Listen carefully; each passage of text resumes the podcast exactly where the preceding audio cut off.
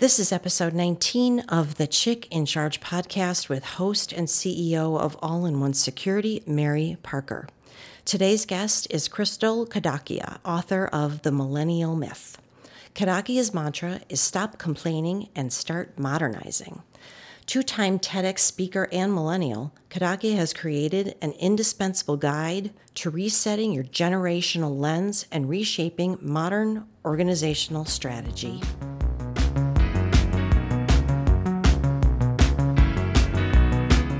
Welcome to the Chick in Charge. All in One Security CEO Mary Parker celebrates the success of women in the world of business and in life. Mary's own humble beginnings in rural Mississippi led her to become one of the only African American females running a multi million dollar security firm. She is definitely the chick in charge. Here now is Mary Parker. Hello, hello, hello. Hello. It's Mary Parker. I'm back with the Chick in Charge podcast, and I'm never alone. Today we have a wonderful, wonderful guest. We've got Krista Kadakia and also our co-host, Miss Sarah Smith with Hello, Solution Mary. Rose.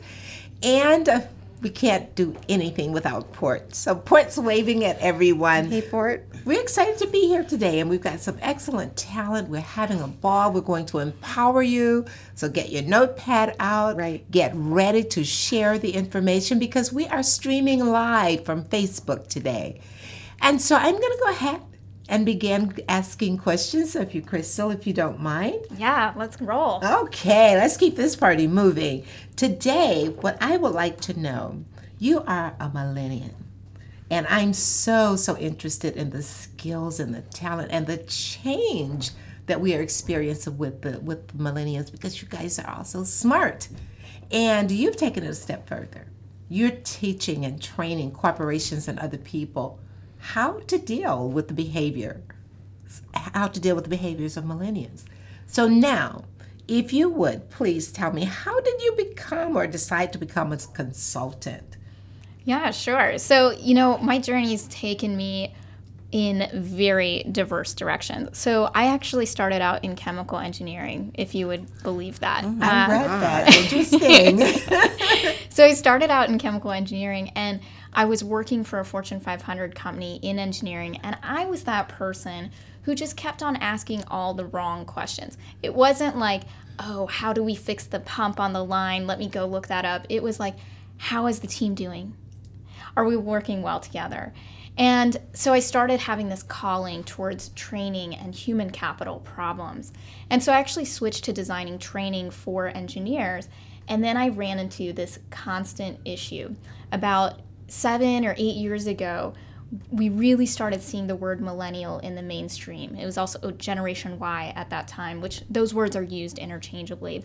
Um, and I kept seeing the, the word millennials, and I was designing programs for new hires. I had led the global redesign for the onboarding program at the company. We were doing technical training. I had a boomer as a direct report. And you know, everything we saw about millennials on online in white papers and research, it was not vibing with reality. And I started realizing leaders are really struggling. They're really struggling to understand what is meaningful from all of this data they're seeing out there in media. And to be honest, they're still struggling today because where we're at now is we've had a huge volume of millennial stereotypes um, marketed, pushed Right. out to us Right. in the space, and it's become the rhetoric.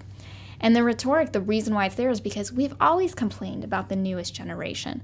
Um, I'm going to complain about Generation Z. I think I've already started.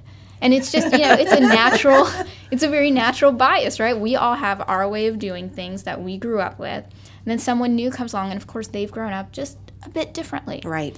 And so I became a consultant in the space because I saw that we had such a virality of those negative stereotypes Right. on media Yep. that we've never had before. Why? Nobody predicted this Why is that? because of the invention of social media.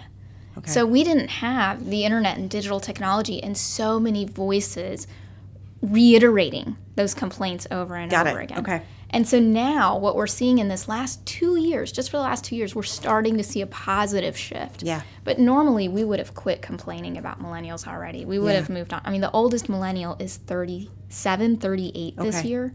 I mean, unbelievable. We're still talking about them as though they're the new kids on the block, and they're Yeah. 38. I mean, I'm sorry. If you talk to a teenager, they're like 38 is old. Yeah. Oh, That's so old. absolutely. Yeah.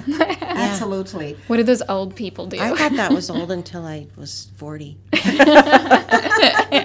well, you know, all the a lot of research um, I've done has really, really helped me in two ways. One, in raising my grandchildren. I have from 17 to 25 grandchildren, and uh, the other is I didn't want to bring a lot of boomers into a growing company because when I'm ready to retire, they are as well. And I know I'll keep coming back and training and giving as much as possible, but I'm watching these companies just, you know, fizzling away and downsizing to no end because they don't want to get rid of their current workforce. Mm-hmm. And with that, what do you believe is one of the biggest surprises we as companies are going to face? But just as importantly, what about the surprises you've encountered? Mm-hmm. I, I love to hear how you have seen this challenge that companies are, you know, it, it's easy for us to want experienced talent. It's like, great, we don't need to train people when they get on the job because they already know the job. Yeah, okay, but anytime someone comes in, they're going to need onboarding. Absolutely. And just because you felt like in the past couple years you've had this huge population of boomers and Gen Xers to work with that are experienced, doesn't mean they're always going to be there, to mm-hmm. your point. So I think one of the surprises for me has been how short sighted companies have been in this space. There are whole industries right now where the majority of the workforce are boomers, and the leadership is still not ready to invest in future talent. They're still thinking, well, I just want to hire experienced talent. I just don't get these millennials. I just think they're lazy and entitled, and that's why we can't retain them. And it's that type of rhetoric that actually cre- continues to create the problem. You you get what you see, right? And if you, what you're seeing through your lens is, oh, these millennials are lazy and entitled. They're asking for all these benefits because they're the trophy generation, and that's not even the reasons why they're asking, folks. And I, you know, I can't I can't get there until people are willing to let go of this kind of biased lens they've got. Well, I applaud you for stepping into an arena that's not been treaded. When you're going into the corporations, the UPSs and FedExes, and talking about retraining them or training them to rethink their processes and the involvement of their workforce, that's huge. Now, what we've had here at All in One Security, I was, when I started my company, my primary objective was to raise up other generations of people who looked like me. Meaning, I wanted to hire African Americans, I wanted to hire women in this non traditional uh, male dominated industry.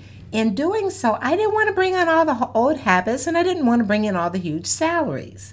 Rather, I wanted to bring a group of people to learn and also to train and teach me because as I grow, I want to be I want to be better as well.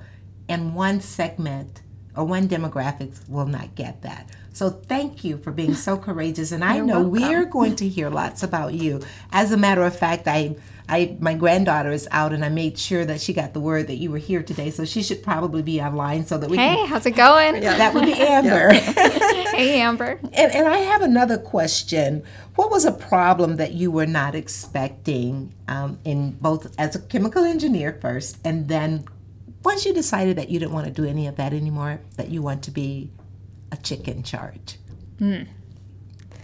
Yeah, I Good think question. That's a, that's a really good question. Really good. Um, I think one of the problems that I ran into, you know, even when you're making a, a career change as such a young person, right? Today, that's that's really often labeled as entitled, right? That's the big perception out there. If you're asking for these things, you know, why don't you just put your head down, just focus on your work? Um, Sit there and shut up. yeah, Yeah, and look how long it took them to get anywhere. Right. Or I should say us. Right. Well, Yeah, not you. put in your You were always doing the thing. Mary was Mary. You guys are a lot alike, actually. And and that's what I find is that the like so you know, I felt very lucky that I had managers who recognized why waste the energy and enthusiasm and potential she's bringing if it's just directed towards a different area and we can see that she's got that talent in that area, why not direct her there? Because that's only going to help the company. Yep. But there are people who would look at that same journey and look at it as, oh, wow, what a complainer. You know, she just couldn't put up with her current stuff and she wasn't loyal and she mm-hmm. was entitled and she just couldn't, you know, kind of vibe with the traditional mindset. So I felt very lucky that I was in a company culture that actually valued those kinds of transitions. And what I found is when I actually ask older generations, what was your career path?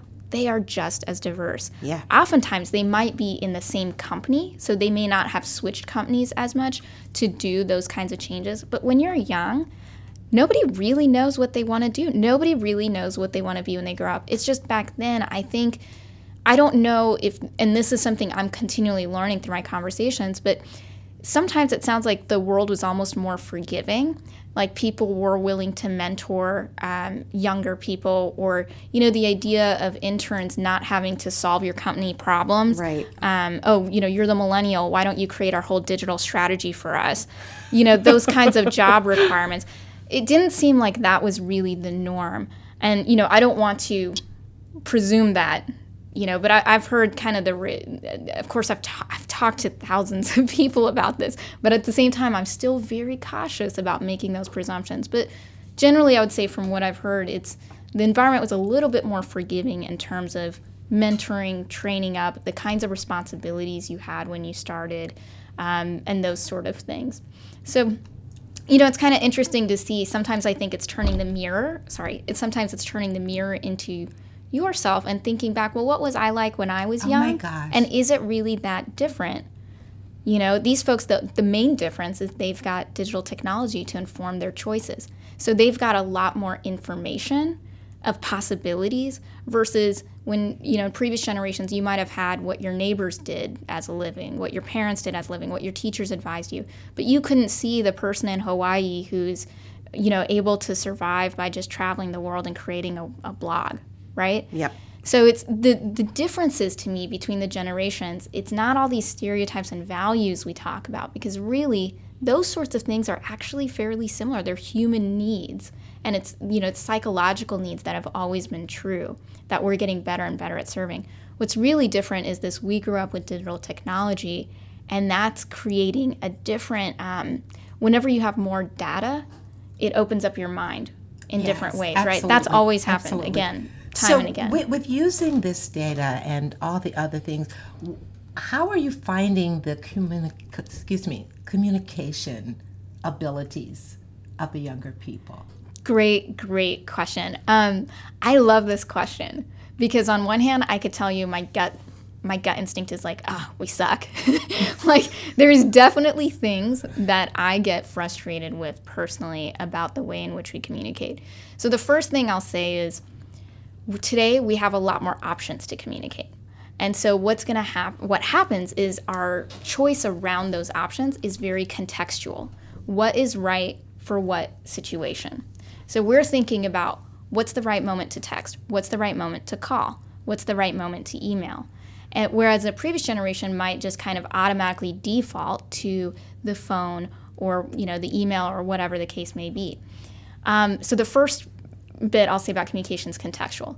The second thing I'll say is some people are very good at it. They're very good at this context. They know, okay, well, I've got a short thing that I don't need someone to instantly reply to, but it's a quick question. I'll send it over text. It's a one liner, it doesn't need to end with a period, right? It's that kind of communication. And then there's, you know, the context around, well, let me just leave a voicemail or let me try calling them because, wow, this text conversation is getting really long. And I think just getting them on the phone is going to help clear up a lot of back and forth. And that's great. So there's people who are using it well. Then you get to the part that frustrates me, which is the fact that you can ghost so easily. Are you all familiar with the term ghosting? No. You just text and then say you don't like talking to the person anymore. Yeah. You just stop texting them back. Right? You ghost on them. You just you're a ghost. you Got disappear into. No you more. disappear into the virtual thin air Right. that you came from. And where I see that, you know, when it comes to communication, you think about it. Um, when you used to make plans with a friend, it was you were committed because you could once you left the house, you had already talked to them on your landline phone. There was nothing to immediately contact someone and be like, ah, I'm not in the mood anymore. Let's, you know, can we rain check? Whereas today, it's you can just text someone and you know, well, even if they're on their way, they I can still reach them. And so a lot of times uh, what I'm seeing from a communication standpoint is there's a commitment issue that's related to communication now because it's easier to get out of things or decide day of Yeah. or moment of rather than pre-planning. And then the other big issue I see is that ghosting is kind of just thinking that um, these interactions don't matter as much, and so you can just kind of, oh, I got busy and forgot to reply back, and and not thinking about the impact That that, so has annoying. on someone. It is It's- so annoying. It's really annoying. yeah, but I also, uh, in terms of the communication styles, I, I look at the employees here. We bring, and I'm intentional about that as well. We bring um, high school students in for internships during the summer for two reasons. I want to keep up with the way they communicate, so that's number one for me. But also, it's important for me that we baby that we boomers are intentional about transitioning and hmm. transferring the talents that we have to the younger generations. Absolutely. Because if if we don't do it, they won't know. And if they don't know, I mean, this is this is the world, right? This is the pivotal time where everyone from this point forward is growing up with digital Yes. technology. Yes. So whatever you've got, if you know you don't pass it on and I don't pass it on as a millennial, I'm that real bridge generation. I had like 10 years of my life where I wasn't immersed in technology. That's that transition point. And then after that it's been all so yeah, if we don't teach our kids, we don't teach them they're they're going to be lost and i mean we've got to help them or present them with platforms where they can begin learning this this stuff really quickly and not be dependent on when they get home because some communities don't have the resources for them to for the young people to emerge so to speak And you hit the nail on the head. It was definitely around intentionality. So, whether you're a millennial, whether you're a boomer, being very intentional around your communication method. So, even if you're a millennial and you struggle with this because it's not as comfortable talking to people on the phone, just try it and you'll find that kind of human connection. It's uh, it, you when you hang That's up the phone, you missing. feel a mm-hmm. lot better mm-hmm. when you just talk, and it's gonna feel awkward. I've done this. I've called my friends out of the blue, who you know we maybe years ago we might have talked much more frequently on the Right, phone, but right. now we just text, right? And every now and then I'll just still just call them and try to catch them if they're available. And if we catch and we talk, it's really a great feeling. So it's kind of we have to kind of relearn and then for some people learn for the first time what that feeling is like. Gotcha. So I'm coming out of the kitchen 'cause there's something we forgot to say to you. We say, sisters are doing it for themselves. Mary, because empowering women also means women's health. It's so amazing we have an opportunity to partner with a fantastic new company, Lola. Lola was founded by women and they take a completely modern approach to feminine care. Their approach is simple and really smart. If we care about the ingredients in the food we eat and the beauty products we use, shouldn't the same be true for our feminine care products? I'm so impressed by this company, Sarah. You know how I feel about a healthy approach to living, and Lola is a perfect match for this chick in charge. I have to admit, I was surprised to find out that the FDA doesn't regulate materials used in women's intimate products. But Lola is completely transparent about exactly what is in their products. I trust Lola and I trust their products. I feel the same way, Mary. Lola's pads, tampons, liners, and wipes have no added chemicals, fragrances, synthetics, or dyes, just 100% natural cotton and BPA free tampon applicators. And you know, I've never heard of a feminine care company using 100% of anything. It makes me feel confident about what I'm putting in my body. And so often, wonderful natural alternatives are hard to find. But Lola offers a subscription service. They ship directly to your home. Just go to mylola.com and choose your product type. your level of absorbency, the quantity you want, and the frequency of delivery. We want to offer our listeners the chance to give Lola Feminine products a try. We've been given a great opportunity, so ladies, listen up. Here we go. For 40% off of all Lola products, visit mylola.com. That's mylola.com and enter the chick in charge when you subscribe. Mary, my husband is going to be so relieved that he doesn't have to run to the pharmacy anymore and, and buy these products for me. oh my gosh, Sarah. He'll be sent to the house. well, I am delighted to give Lola my seal of approval. I'm Mary Parker, and I am the chick in charge.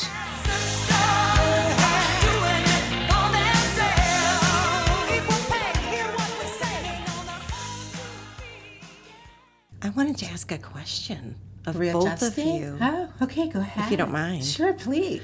The two of you ladies are authors. Both of you are authors. So I want to ask you both. I think it's cool. I think it's cool. I, I seldom sit with two people that have uh, written a book. I can't remember the last Wow, how time. about that? That makes us special. I was gonna say we're doing good. I think Yes. that's very You've cool. got the boomer, and you've got the millennial. the millennial. the millennial and i think i just think that's so interesting that the two of you have written about you know your lives and your opinions and and i don't i don't know if every woman is is ready to go jump in and write a book but i wanted to hear from your perspective and your perspective what is the what is the uh, what's the thing that makes you sit down to write what is it Yeah, I, so I was speaking about the. So I've had my business now for six years. Okay. And I had been doing these talks for about four years, trying to change the conversation around millennials. And there's a point where you realize if I'm going to have reach with this, it's great to talk to audiences 500, 600 people. Right. Okay. That's fantastic. right It's, and that's scary too, by the way. but, you know, at the end of the day, if you can continue reaching more people, it's just going to help the message. So, what helps me sit down and write? There's two things. One is feeling so incredibly compelled to share the message. It's Yeah. not, you know, it's not about me personally. Right. It's about changing this conversation to help everyone. Yep. Right? Like, I want boomers to feel valued.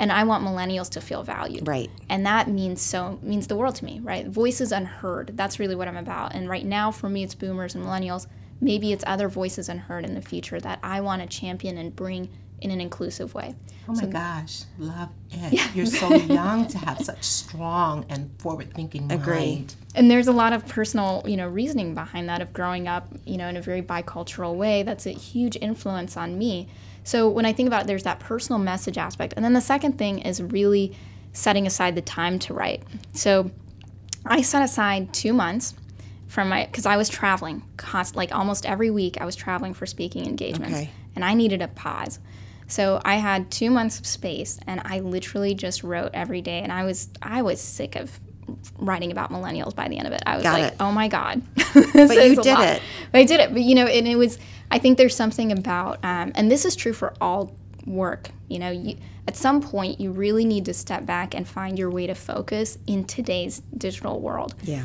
and for me it was i mean at some point i wanted to rent a house in norway to write my next book Got it. because talk about disconnection i mean norway's gorgeous Yep. and disconnected We'll talk things about like that that. offline. yeah we went there sorry we went there for my my internet my i had my first international speaking engagement there last year and i Oh, just how was it it was so awesome i just fell in love with the country so Cool. um, but those would say my, my two things and i would never be afraid that you don't have something to say i think if i had a message for women who are writing anyone who's writing don't be afraid that you don't have something to say. I was when I submitted my proposal to Berrett-Koehler, I had a, a female mentor who, you know, we had talked for years, and she just kept saying, "You have such a unique perspective. I think you're ready to write a book." And I was like, "No way, really?" And so I put something together, and she looked at it. And she's like, okay, I'm going to submit this to the publisher on your behalf. And I was like, no kidding. Uh, I was like, I was going to go through 30 more revisions of this. And you know, I think sometimes it, it takes someone supporting you Yeah. to tell you, like, look, this is good enough. Um, someone once told me, don't let your pursuit for perfection damn the excellent. Wow. Wow. Wow. Don't let your pursuit for perfection big. damn the excellent. And it's just, I've kept that. We tend to vary. I think women especially, we have Oh such high my standards. God. Oh, we, you, you know. And sometimes we're good. If we're, you know, we don't need to be perfect to be good. To and, and I think it's a really important message for people to know. Yeah, and I had to realize that I'm first cousin to the spirit of perfection. But I wasn't getting much done until I learned to accept an excellence, right? Um, and so for me, I, I talked about writing this book for about five years before I did anything. But I had this woman in my life. And the reason I wrote my book was two reasons, really, and so many others spun out of it. But first was to empower women and the other was to leave an impact for my family and community. And empowering women, I thought we don't give ourselves enough credit for what we do know. We find reasons to uh, marginalize who we are, and really, we are the engine of the world, but we don't give ourselves credit for it. I had, when I moved to Atlanta, I met a lady by the name of Katie Daniels. And um, my Katie thought I could do anything in the world. She started convincing me that I could. What was happening, she was building my confidence. And she called me her can do chick. I love it. And just as I was writing, I think I was probably in month three before I had the title of my book. And the, the aha moment came up, and I said, Ha, the title of my book will be The Chick in Charge because I could now see my life. And I realized I'd been in charge of something all of my life. But being the chick in charge wasn't the personality, it wasn't the, the an attitude, rather, it was the position that we took. My mother took a position when she wanted her girls to be educated. My mother took a position when she was a sharecropper, farmer, and didn't want to leave her kids at home all day. So she walked five miles in the morning to get to work, another five to get back home to check on us, back and forth for 20 miles a day, six days a week. And I wanted, and that was a story. That was my mother's story. And as I wrote, I realized that I've got my mom's story, I've got my grandma's story, and my story. So we all have a story to tell. My story just included so many people, but that's my life. And um, as a result of writing the book, and it took me six months, I wrote one day per week, but it was from nine until one or nine till two every Monday. And of the six months, I missed two, two Mondays. And I was so, so happy. And I thought, well, if you really put this in a time frame, it really wasn't six months. It was over a span of six months. And um, and so the other, the, in, from an empowering perspective, I would also say that, you know, with your story, don't worry about how it sounds to you. But the information and your experience is what you're sharing with your readers. And that to me is very, very important. You're giving them shortcuts. You're helping them to avoid some of the pitfalls. You're giving them sense of directions that they would have otherwise not had. And most importantly, you're sharing your spirit. You're sharing yourself with others. And I always say, if I can do it, you can too. You've just got to you, you've just got to be determined that that's what you want to do. That is such a touching.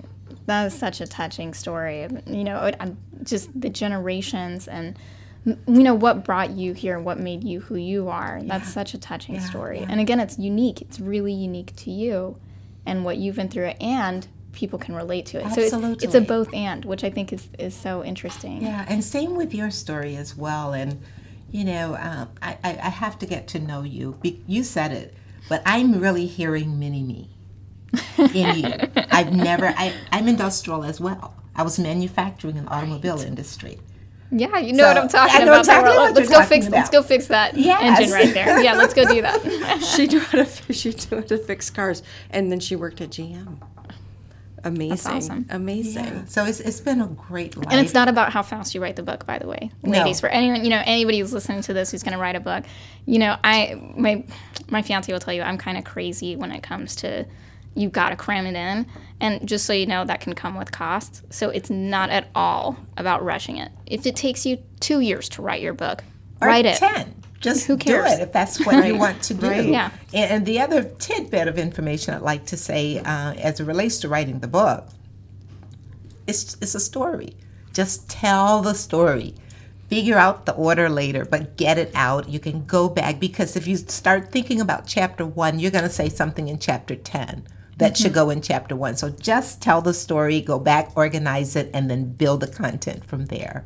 Ditto. I think that that's another um, maybe series of four or five podcasts about how to write a book with Crystal and Mary, uh, which I would Oh, love to that do. would be fun. I'm not kidding. I would love to do that. Well, you think know, it's very Sarah, cool. that's, that's important because I'm talking with more and more people today that if I had someone to encourage me a little bit more back then, I'd probably have authored, would have authored about five books by now. Mary, they're still, t- you know, I'm you're, writing, I'm on my second you're still a, a young chick, so keep going, keep going. We'll tell the senior citizens, we'll talk about the senior citizens and, and our positions Yep. um, on one of the podcasts as well. I want to give a shout out to um, a friend of of Krystal and of mine, and who um, needs to meet Ms. Mary Parker, which is Dr. Benn Konsynski at Emory University at the Goizueta Business School, who introduced me to Krystal in December. Wow. Um, yep, he invited me over to. Um, see uh, Juan Perez, who's the chief information officer at UPS, speak.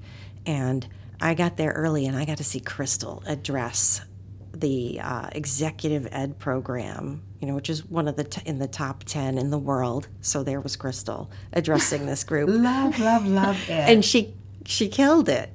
Um, and it was fan, you know, I remember it. It was fantastic, and she's an excellent public speaker.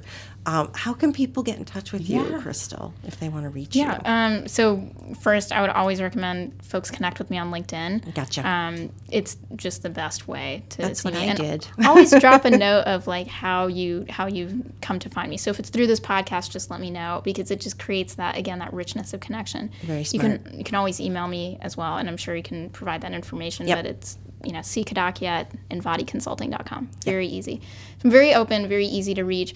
Uh, Dr. Benn Konsynski, really great guy, uh, really great professor Yep. at Emory. Um, and what's cool is he actually included my book in the curricula for the executive MBA what a compliment! Wow. What a compliment! It's so cool. So every semester now, I've been going in and just giving the class kind of the fresh insights that I've had over that um, quarter or that semester. And so that's what you heard, which I, you know, it's just, it's always my top of mind. Kind of, I, I really challenge myself to do the least preparation for his class because what it gives people is the essence of what's really going on now Yeah. in, in how my work has advanced since the book came out. Smart. So it's really cool to see someone who is teaching an MBA program and you know at Emory, right, top leading, top, one of the top business schools in Yeah. the country, thinking about, hey, how do we prepare leaders to have these conversations and to go in with a different mindset towards millennials? Yeah. So that's another thing. I mean, I would consider if there is, you know, any listeners out there who are in the education space, to think, you know, I'm always open to people connecting and requesting a copy of the book to review it and that sort of thing because it could be that thing that helps change mindsets, you know, either at your workplace or, you know, if you're if you're training people. Excellent point. Very smart. Very smart. Wonderful. We're so proud of you. Thank So you. So proud of you. Thanks. Whew. I'm so know. full. I know. We've had a quite. We've had I was going to take the afternoon off, but You might. you've given me energy. I've got some things to do. holiday. I'm going to take the holiday, the actual holiday off, Uh-huh, and not the week. Yeah, I was gonna say you could start July fourth early. I Yeah. mean, it's no, we've got work to do. This has been a really, really fun day. Sarah, would you say that we accomplished our mission? I think that we have uh, created many, many new topics to discuss, and I know that I would I'd love to have Krystal come back. I want to have Krystal come back, but For Crystal, sure. we have to also talk about you being a presenter. We have an online university. Fax University is launching in September. And of all the pieces I've covered, one of the most critical pieces I didn't, and that is your topic. So we're going to discuss that offline. That would be and very see- cool. Oh my gosh.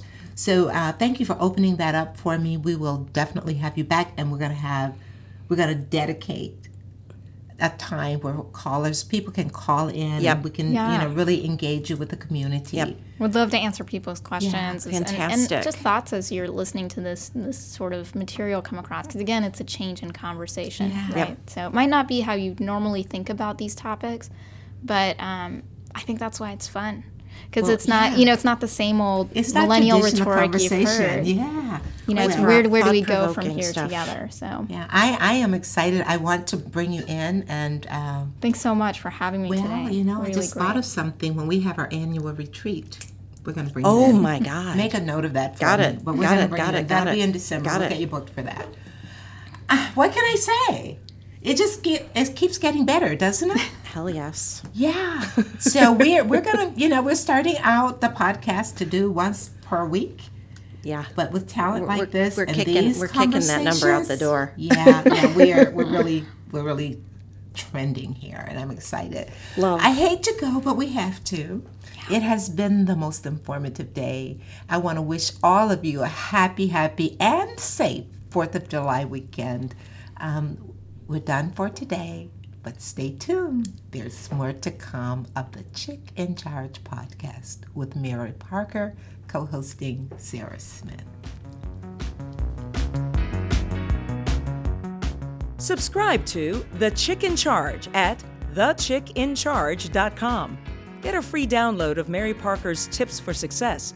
Tips that'll make short work of some of today's most challenging issues facing female business owners. Thanks for listening to The Chick in Charge.